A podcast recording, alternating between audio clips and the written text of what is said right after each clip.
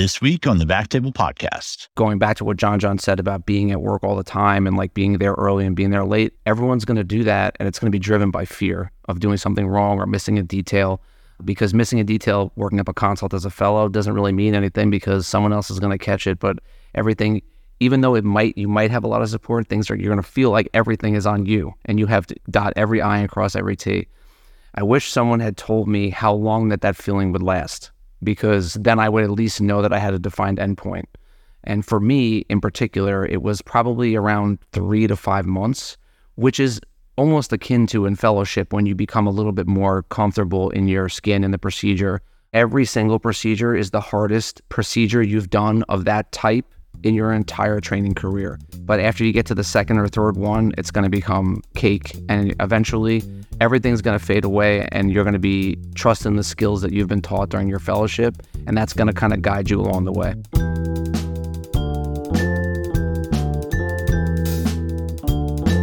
Hello, everyone, and welcome to the back table Podcast, your source for all things interventional and endovascular. You can find all previous episodes of our podcast on iTunes, Spotify, and on backtable.com. Now, a brief message from our sponsor. RadPad was developed by physicians for physicians, clinically proven radiation protection during cine and digital subtraction angiography. Don't bet your career or your health on anything less. Trust RadPad radiation protection shields for all your fluoro guided interventions. See radpad.com for more information and contact info at radpad.com for a free radiation evaluation and a no brainer radiation protection cap. And don't forget to tell them that you heard about it on the Backtable podcast. Now, back to the episode. Today, we have a great episode lined up. We're going to be talking about uh, early career challenges with Junjian Huang and Sean Maratto. Welcome, guys. Welcome to the show. Thanks for reaching out, Sean. Oh, thanks for having us. Yeah, likewise. Happy to be here. Yeah, so we're gonna first before we jump into the the meat of it, I want you guys to do a quick intro. First of all, let's you know the three of us have something in common. We all did our residency at Pennsylvania Hospital, so shout out to Pennsylvania Hospital and and the folks that are still over there. I think who was the uh, chairman at the time, Sean, when you guys were there? Uh, when we were there, it was Dr. Brian Englander. Oh yes, uh, Brian. Yeah. So yeah, Brian stepped in.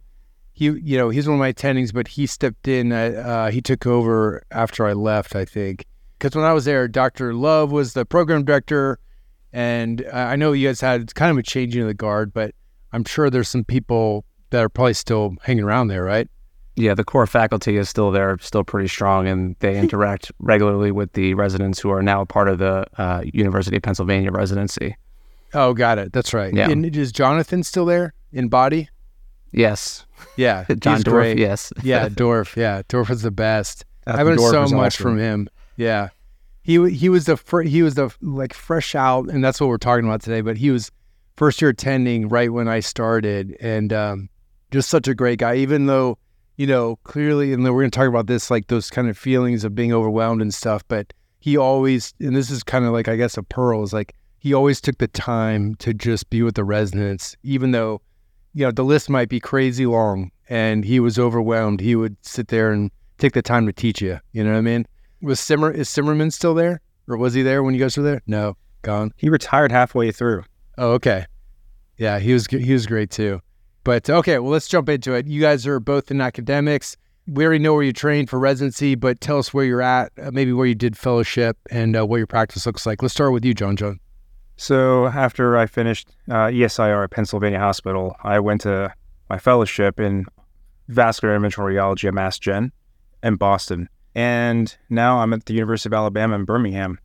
Been here coming up on my third year. I joined in July of 2020 Strata Fellowship, and it's it's been pretty awesome. You know, we're a we're a group of nine, soon to be eleven, and we're practicing 100% IR. Very cool. And is is Teresa still there? I know she just joined what Varian. Is that right? Well, Teresa, you're correct, has joined Varian.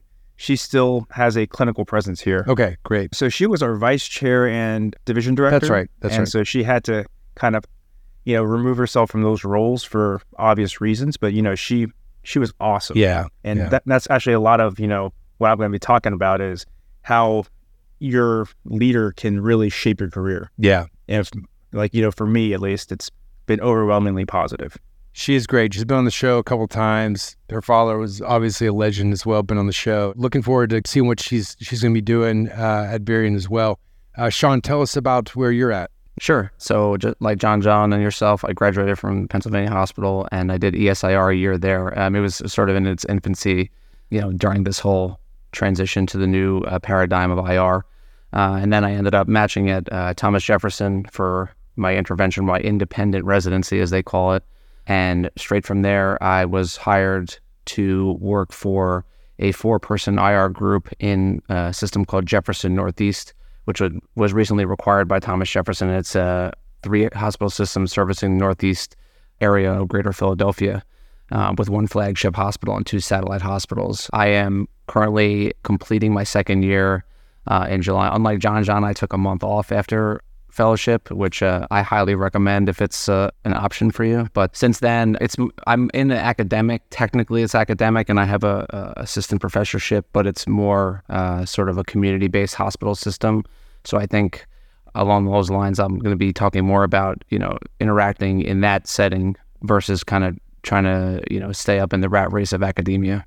Yeah, and and thanks again, Sean, for reaching out. I wanted to start out by asking you guys when you started in these positions, what were the expectations when you started? Were, for example, was it to like Junjian when you were recruited down to UAB?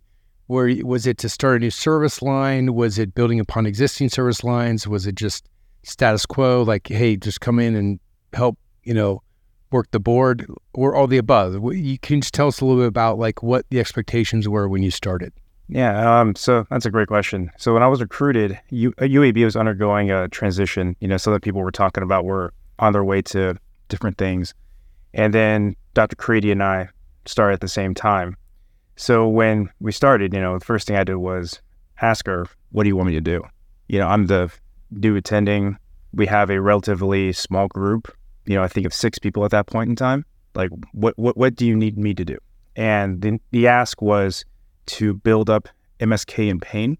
And luckily, you know, it happens to be my interest. I did a lot of percutaneous ablation, pain control, and vertebral augmentation. So it kind of just fit right in the wheelhouse.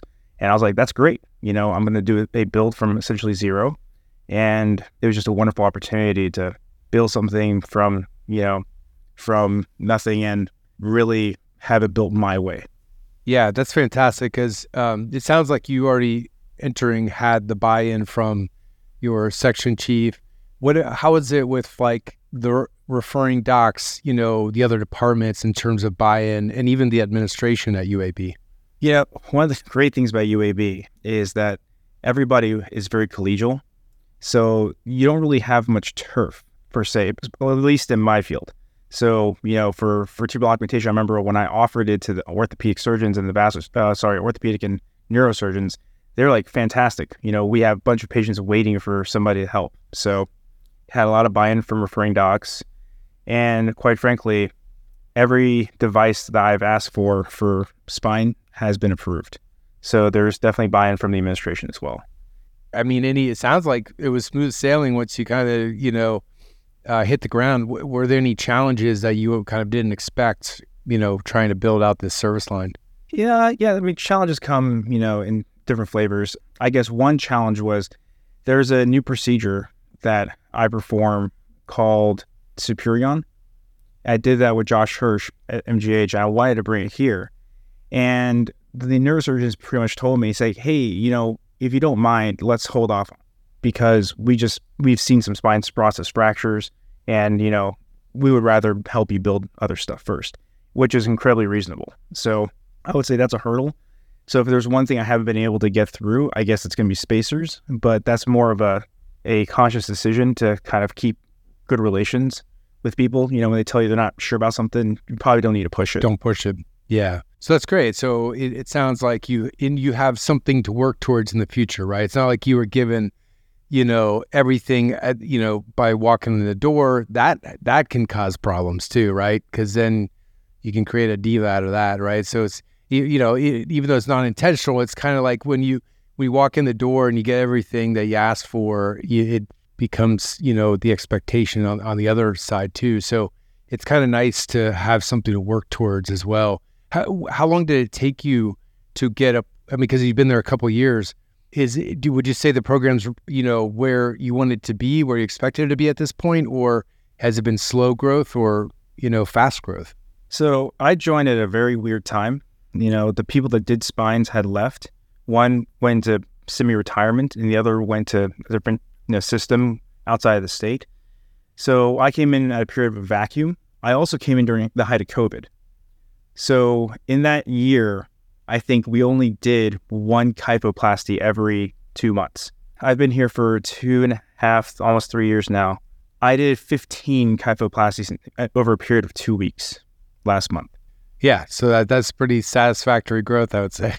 yeah, I would say we're he's definitely a hustler. We're averaging probably about 10 to 20 a month. Yeah. I mean, obviously, these kind of things come in waves. Yeah. You know, yeah. and we do other things like we do basivertebral nerve ablation, okay. which is also built up through neurosurgery and orthopedic surgery. And we're getting into the SI joint fusion game, hopefully. You know, yeah. I've, I've got buy in from them. So, you know, it's a it's a constant hustle, and there's you know going to be continuous growth. And right now, I'm I'm still kind of the only person who's really gun ho about this in my group of you know nine people. And as we get more people, I'm anticipating some people are going to be interested in it, and that's going to help jettison this to the next level. So I think you know we still have a ways to go. I'm not fully happy with where we are right now, but I mean you couldn't ask for a better head start. Yeah, and before I uh, get to Sean and, and where he's at, I wanted to one more question. If there, because it sounds like you've built a successful spine practice, which is fantastic. If there was one thing, call it communication with referring docs, or one thing that you you you could attest like really had a big role in in getting to where you are today just as advice for the docs out there that might be starting in July what would it be? Availability. Yeah. Be available. You're on vacation and you get a phone call from you know a neurosurgeon. Just answer and just go hey man what's going on and if you tell them you're on vacation usually earns you even more points yeah that's i that's so true and that is a common thread we hear on the show from everybody building service line, new service lines is just you got to be available night and day.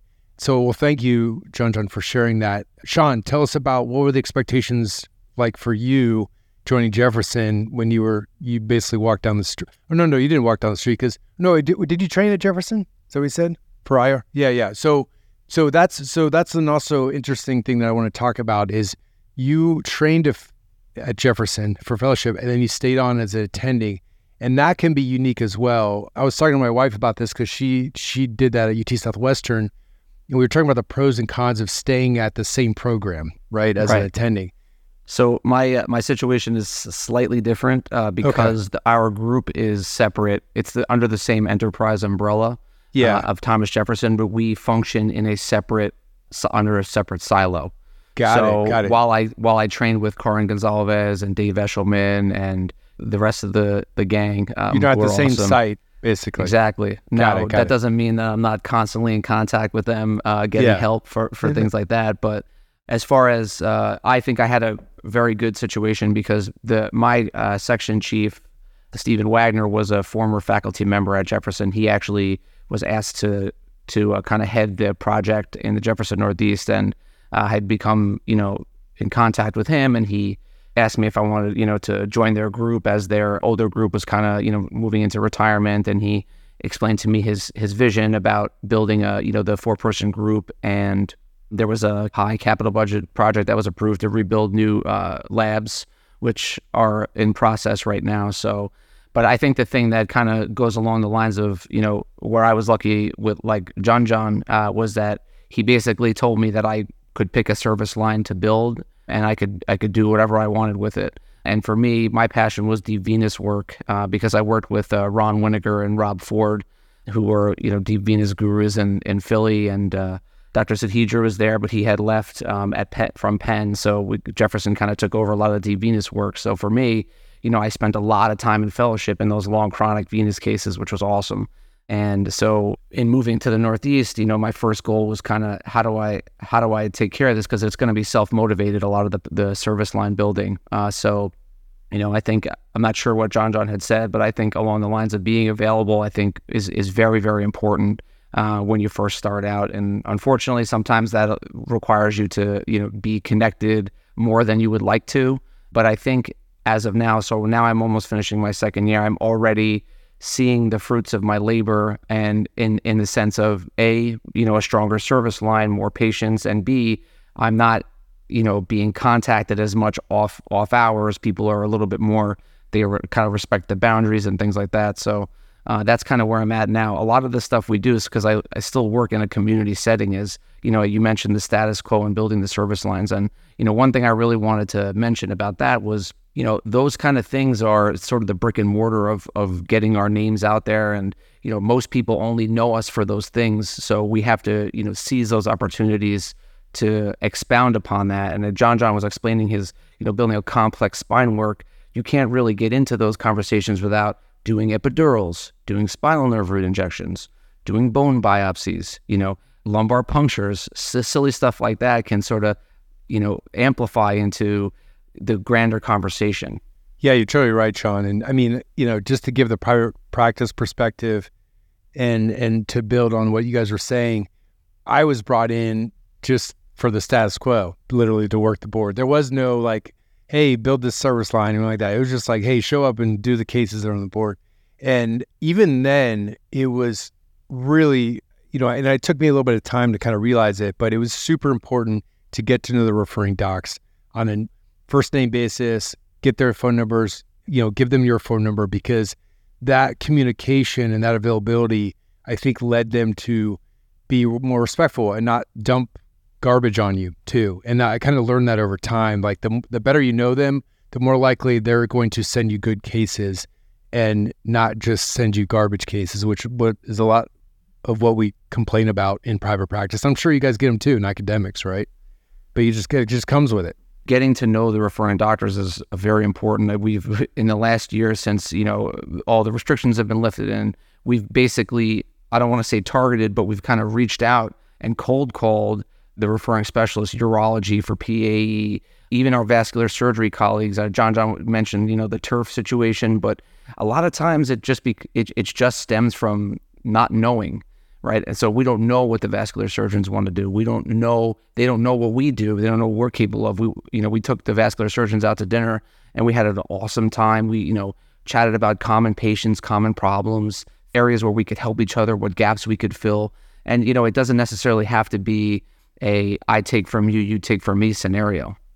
Yeah, and just going back to what I was originally saying, Sean, even though it doesn't sound like this has affected you at all with staying at, you know, Jefferson, but some of the challenges I've heard from others where people stay at the same program where they trained at. And I, you know, one of my attendings had this issue at Vanderbilt when I was a fellow where they just felt like they were an eternal trainee because you're you're there for residency or fellowship, you stay on and it's like you kind of get this feeling like you're still bottom of the totem pole and then somebody else comes in who even though you're the same year, they still kind of, you know, they get they have a little bit of leverage because they're from a, coming from an outside place. Have you guys experienced that, or, or known anybody or any peers that you've had heard complain about that? John, John. Yeah, actually, that's it's a really good point. Um, I watched it happen. You know, so my first year here, we rec- uh, we recruited back a former fellow, and I did I never met this person, but you know they're a year ahead of me, and you know so they are technically you know more experienced than I would come in as technically my my more senior partner. But I re- realized that, you know, when I do cases, nobody comes to bother me unless I ask for help. When this other individual does cases, people are very willing to give pointers, whether solicited or not. You know, and I think, you know, it's, it's nice because people have a comfort built in, but it may also be perceived as, you know, as, you know, I spent many, many years training this person. I have a privilege per se to tell this person what to do next and to point out when they're screwing it up. You know, as opposed to like someone you don't really know that well, you're like, well, maybe they're just doing it their own way. Right. Right. I think you could take it either way. Like it's either, like you say, it's a familiarity thing or it's a micromanaging thing, or you know what I mean? It it just depends on the personalities, I think, that are involved. And and it is part of the culture too, right? Of the place. So I do want to talk a little bit about culture Sean was already kind of familiar with the, the culture at Jefferson, having been there. But but Sean, you went to this community hospital. Was it different from like the home base, from the flagship shop, or was it? Did you have to kind of create or experience a new culture when you when you joined the practice? So the cultures were kind of, you know, it was definitely a culture shock, regardless of whether it was under the same Yeah. uh, enterprise flag.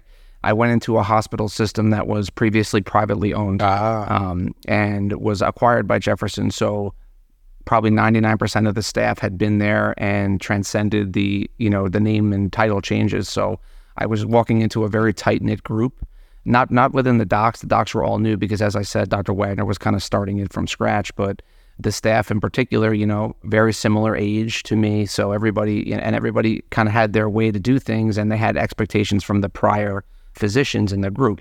But I think that's one thing that I really wanted to like touch on. I think it's you know we talk about uh, very very much so about building your service lines and getting your referring docs to know you and, and appreciate you and respect you, which is obviously paramount to the success of the practice. But I think it for for personal success, becoming one, becoming you know a part of the group of your staff and and and really taking the time to get to know everyone and personally understand, especially when you don't have trainees and you have RTs that are next to you every single case, helping you, learning who you are, learning your your body mannerisms during procedures and things like that. These things seem so trivial, but they can make a day so much better. And I think that should be the number like the number one priority of anyone who's you know not tasked with building a gargantuan service line when they move into practice. Becoming comfortable in your own environment is the most important thing because you cannot be comfortable in other environments if your home base isn't if your home turf isn't your home turf. You know. Yeah, John. John, any issues with with like a new culture? I mean, it sounds like Teresa came in, so she was probably just getting settled in as well. But any big culture shift when you joined UAB? How long did it take till you felt like you know you were one of the guys like settled in?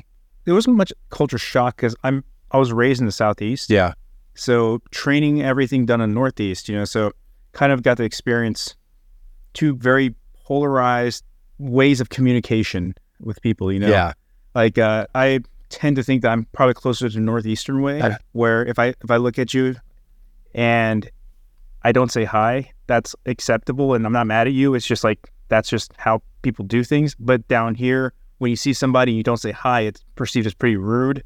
Or when you when you talk to somebody and the first thing you say is what you need them to do instead of hey, how's it going? How was church? yeah, you know those kind of things so it, it took a little bit of uh, fine tuning for the emotional intelligence to kick in. And like most people i know i'm emotionally intelligence challenged i guess. So it took me a little bit of you know time to kind of get used to fitting in in that aspect you know just kind of day to day but in terms of working with you know referring physicians working with the team professionally everything kind of just was smooth from day one you know and part of that is because i actively sought out advice from mentors on how to behave and how to act in the first you know six months to a year as a new attending because i know me and sean knows knows me you know i can be very polarizing you meet me people usually say i really like that guy or they say i can't stand that guy very few people are like meh you know, so the question is, how do you get more people to be, I really like that guy? I've li- I know because I lived at both of those poles in Junjian's life.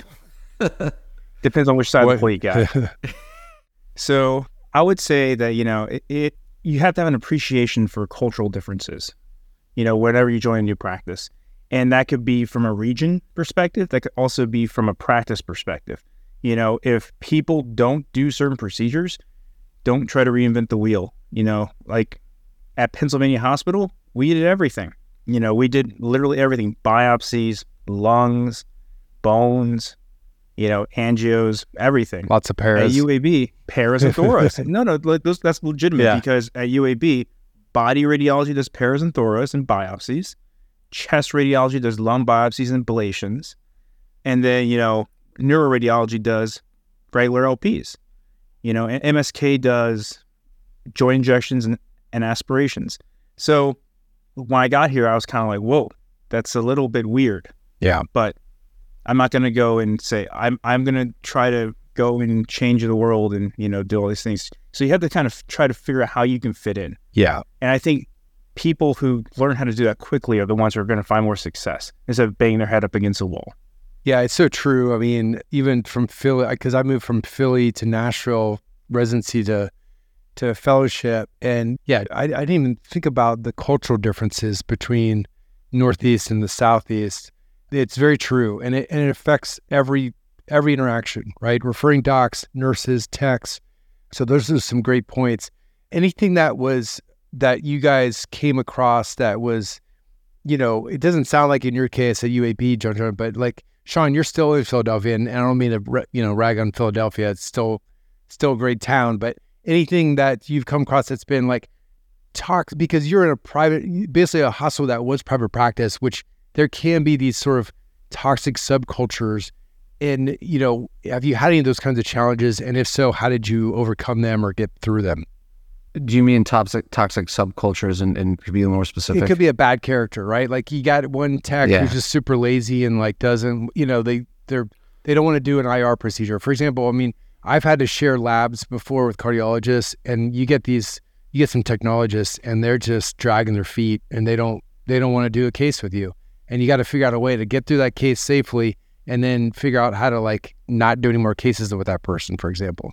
so I think a lot of this comes with familiarity of the culture, and I think you know John John having experience too, and you having experience too.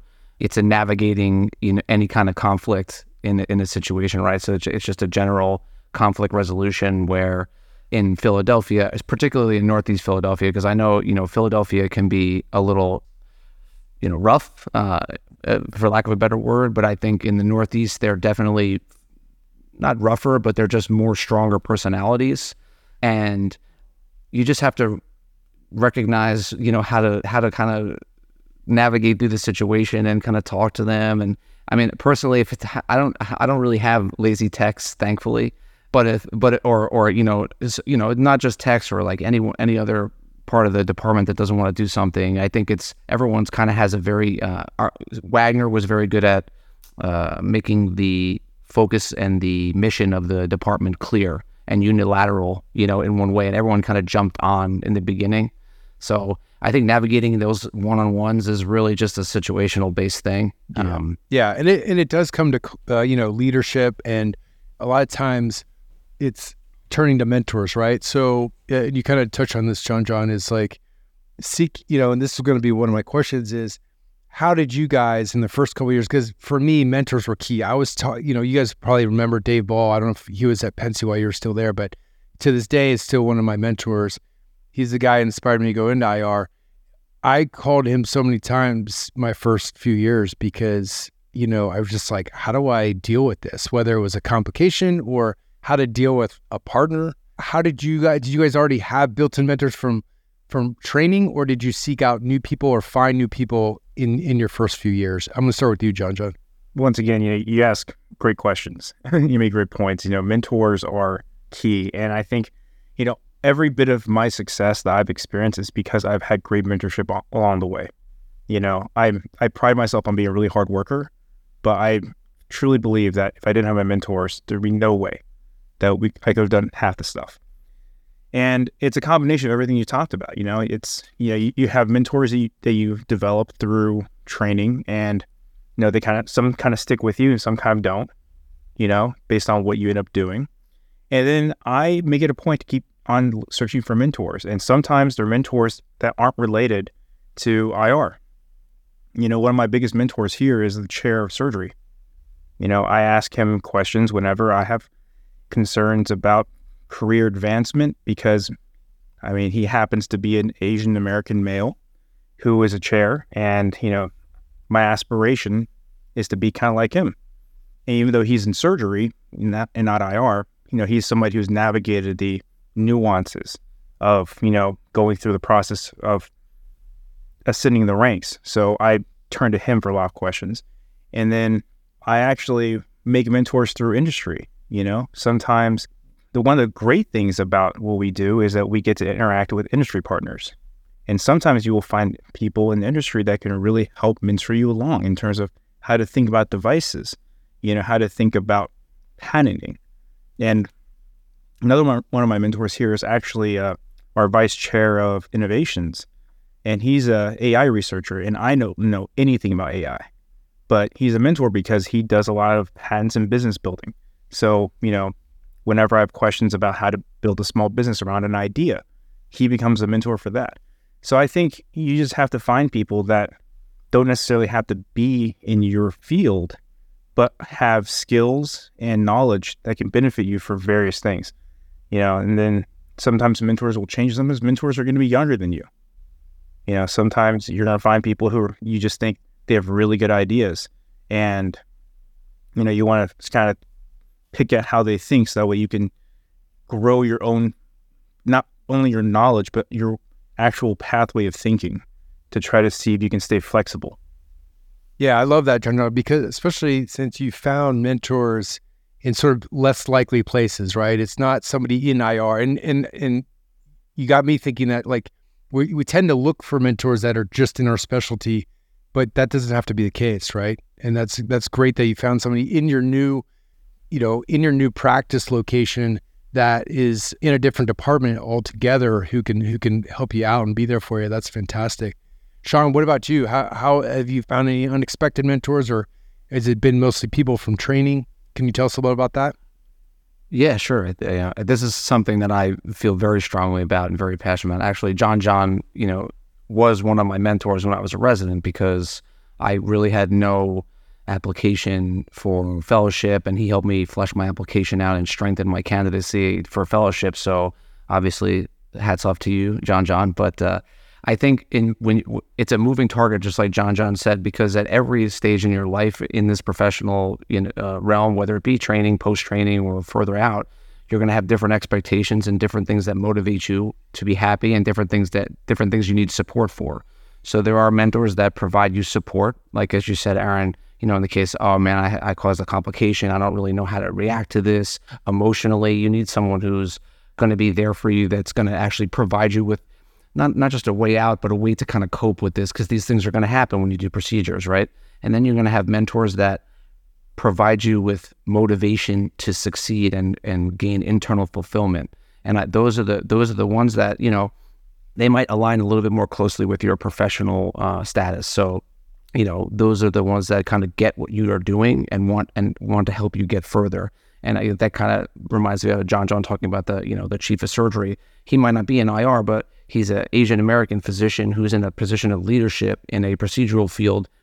Maybe not the same field, but it's pretty common, you know, trajectories.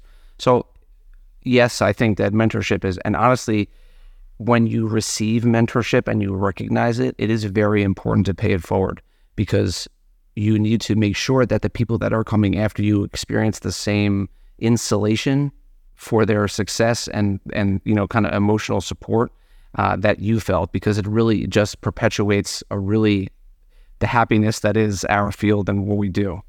Yeah, the emotional support is like number one. It's key, right? And and you know, I'm fortunate in that my wife is a physician, and because we're docs, we know like our social circles tend to be ninety percent physicians, right? I mean, it just happens throughout training, you know, med school, you know, training and so forth. But the mentorship piece with the emotional support is key because a lot of times that mentor has been through that same thing. If they're if they're older, if they're more seasoned, and you're and you're right, Sean. I think paying it forward is huge, um, and just not. Yeah, otherwise, it's yeah, it, it could be a bit selfish to not be helping out the the younger generation.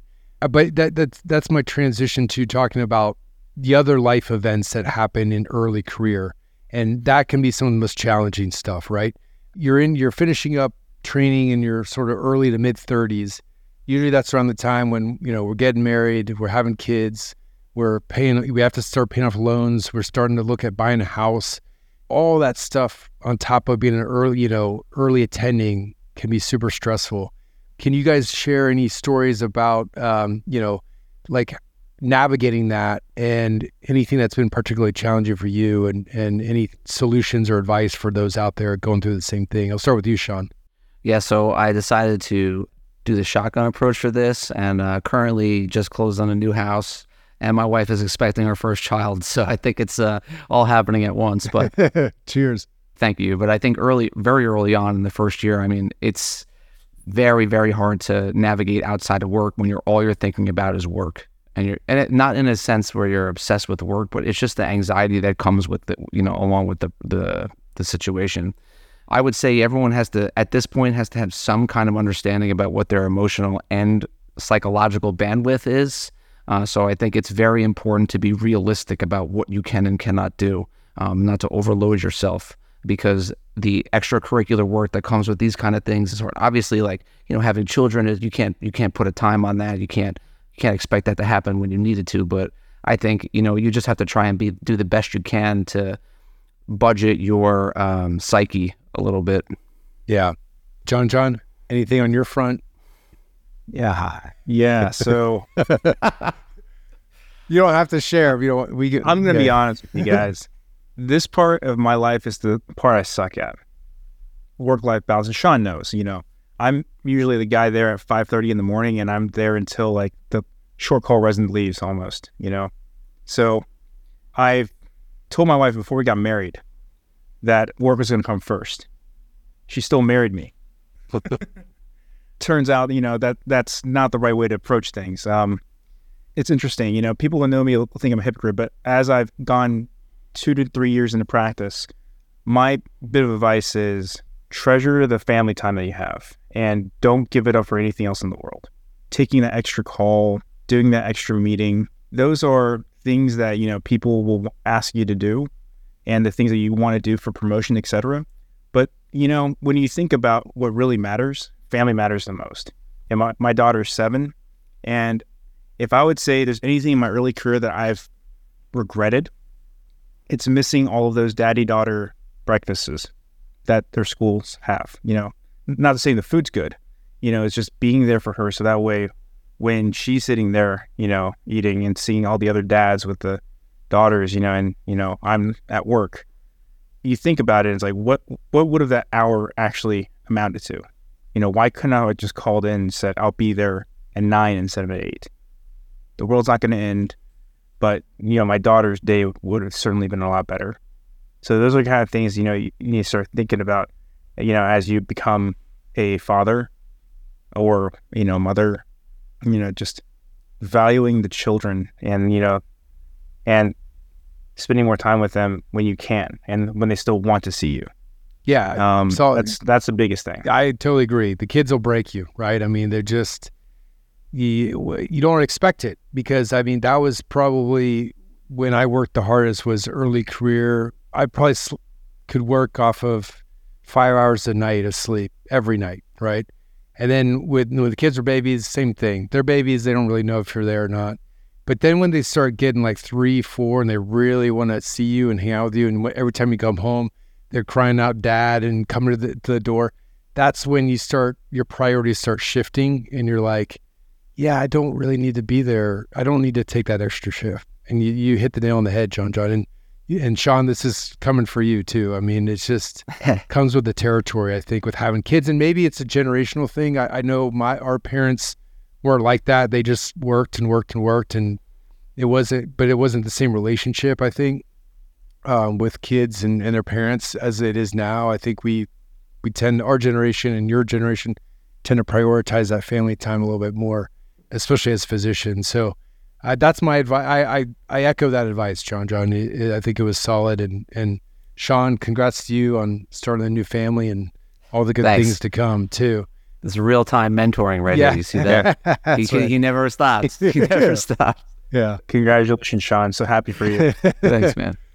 um, so I wanted to kind of finish up with one more thing in terms of like challenges. Uh, one thing that I found especially challenging starting out was this whole business side of medicine that you know we're we're basically insulated from as as trainees. Like nobody's teaching us about insurance or billing or marketing or any of that stuff when we're residency or fellowship.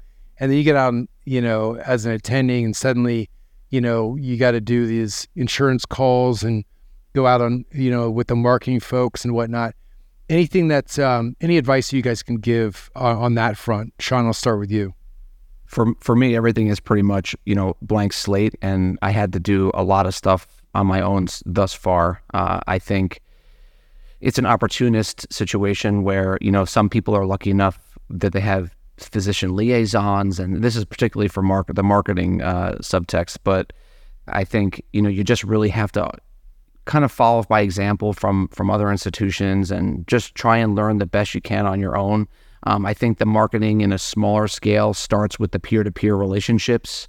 Don't try and address full groups of physicians without each of them actually know being able to associate your face with your name because then you just look like a salesperson. Um, I think if you have a personal relationship with the group, then you can address them about, you know, oh, oh, how do you guys feel about UFE or UAE or you know spine ablations, things like that. I think that's that's really important. As far as the billing and insurance things, insurance insurance claims, and uh, we're we're all familiar with that. We see it all over Twitter about who's getting, who's denying what, who's paying out of pocket. I think this is a a growing pain that we will probably have to suffer through for a long time until we have enough bandwidth and training to or have our own you know trajectory to add that in but i'm not even sure any other specialty really has any kind of guidance in that in that area in that realm either and maybe that's to the design of insurance companies or maybe not i don't know but i think it's just really you just have to you you can't avoid it. If it comes to you do not delegate it to somebody else. If you have a advanced practice uh, provider in your in your practice don't make them do it do it yourself. Feel the actual pain that they have to go through and then that's the only way to learn, right? You, the only way to get feedback is to receive a stimulus. So I think that's the kind of thing you have to do, do on your own. John, John, anything to add to that in terms of navigating these early career challenges when it comes to the business side of medicine, sort of learning, you know, how to basically how to get paid for the procedures we do? Yeah. So two things. First, marketing. So being academics, thankfully, marketing is typically done by you know, big groups instead of just pure individuals. That being said, for me personally, I in building service lines, one of the things I think about is what am I trying to do?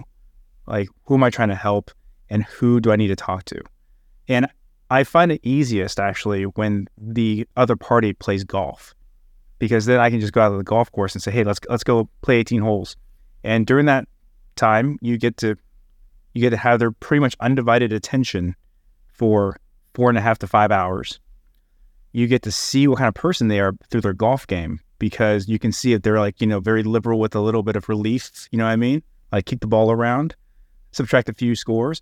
Or if they're very by the books, you know, like they're they got the worst break in the world and they play it. You know, you can tell a lot about people from, you know, from leisure activities, you know, and how they behave to determine if that's somebody who you want to be a potential, you know, partner in your in your practice. You know, I mean, not like co-IR, but like refer. Because if your refer is, you know, not going to be upfront with you, then you don't want to work with somebody who's going to potentially, you know, do things for not so glorious reasons. You know what I mean? So that's one thing. You know, is to kind of assess the field and make sure that your refers are that they do things above board. The other thing is going to be about insurance and billing. So I do BVNAs or the Intracept procedure. It's relatively new, probably been out for about four years now. Uh, it's got FDA clearance, you know, 2019. And quite frankly, a lot of private payers don't pay for it. So I get tons of letters saying, we're not paying for this, we're not paying for this. And I have reached out to the CMO of one of the local healthcare systems here and actually got it approved. Like I, I actually found a way to get in contact with their CMO and sat down present them the data, talked to them about it from a from a pure patient care perspective.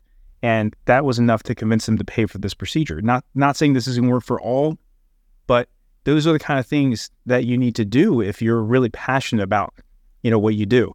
And, you know, that's kind of what you know Sean was talking about. Don't delegate that to somebody. If I told my PA to do that, what do you think the chance of the CMO is going to listen to my PA?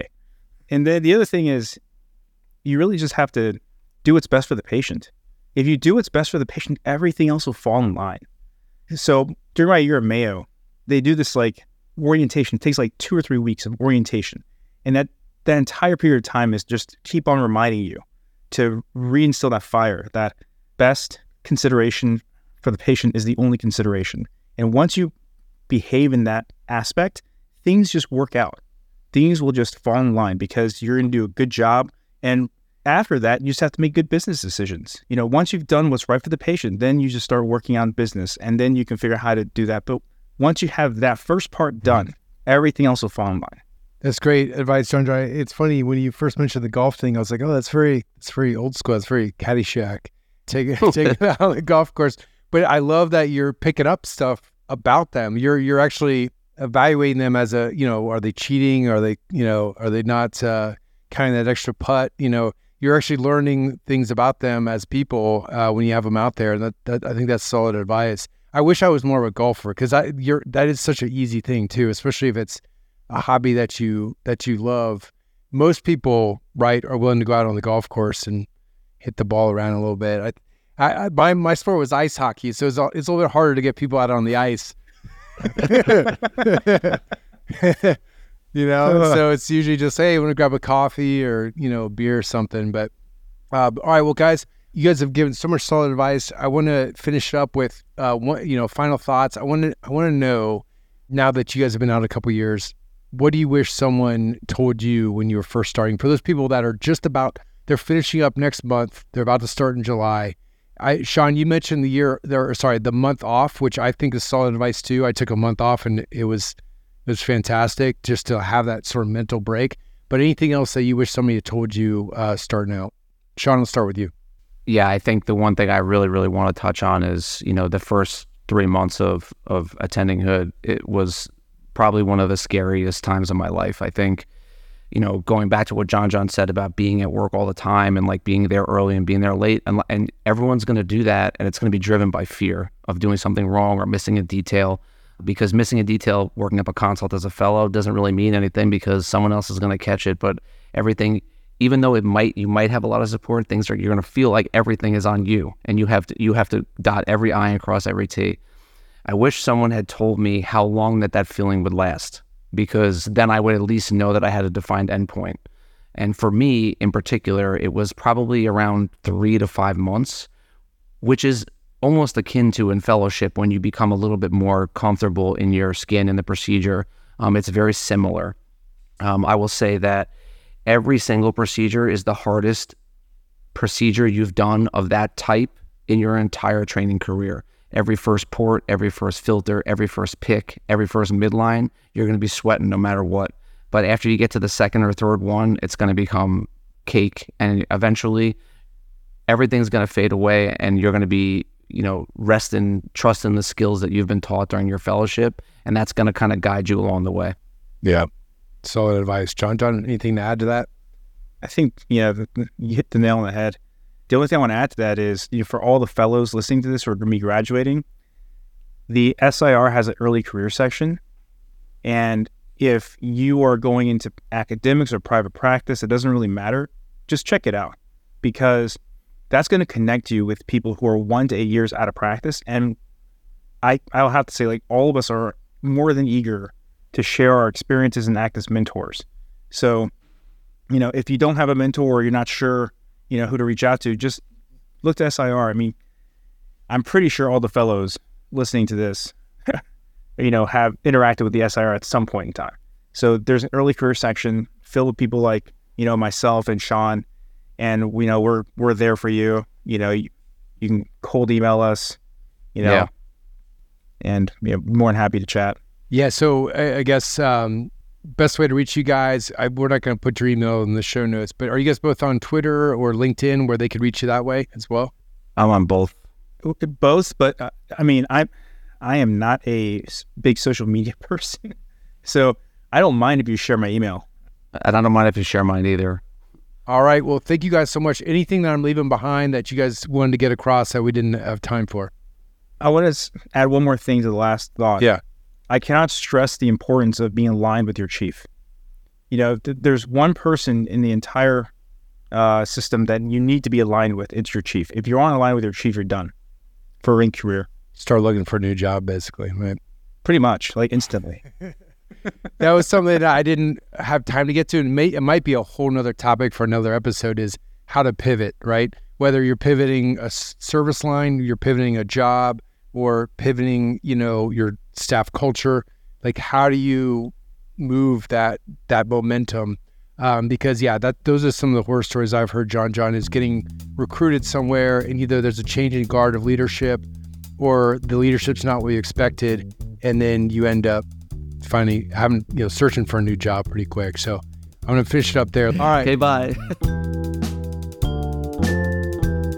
Thank you so much for listening. If you haven't already, make sure to subscribe, rate the podcast five stars, and share with a friend. If you have any questions or comments, direct message us at at underscore backtable on Instagram, Twitter, or LinkedIn. Backtable is produced and hosted by myself, Aaron Fritts, and co-hosts Chris Beck, Sabeen Dhand, Michael Barraza, Jacob Fleming, and Ally Baheti. Our audio team is led by Kieran Gannon, with support from Josh McWhirter, Aaron Bowles, Nick Shellcross, and Ness Smith Savadoff. Design and Digital Marketing led by Brian Schmitz. Article and transcript support by Taylor Robinson. And Delaney Aguilar. Social media and PR by Ann Dang. Administrative support provided by Jamila Kennebrew. Intro and extra music is Ripperoo by Skeptic Moon. Find us on Spotify or at local live music venues in New Orleans, Louisiana. Thanks again for listening.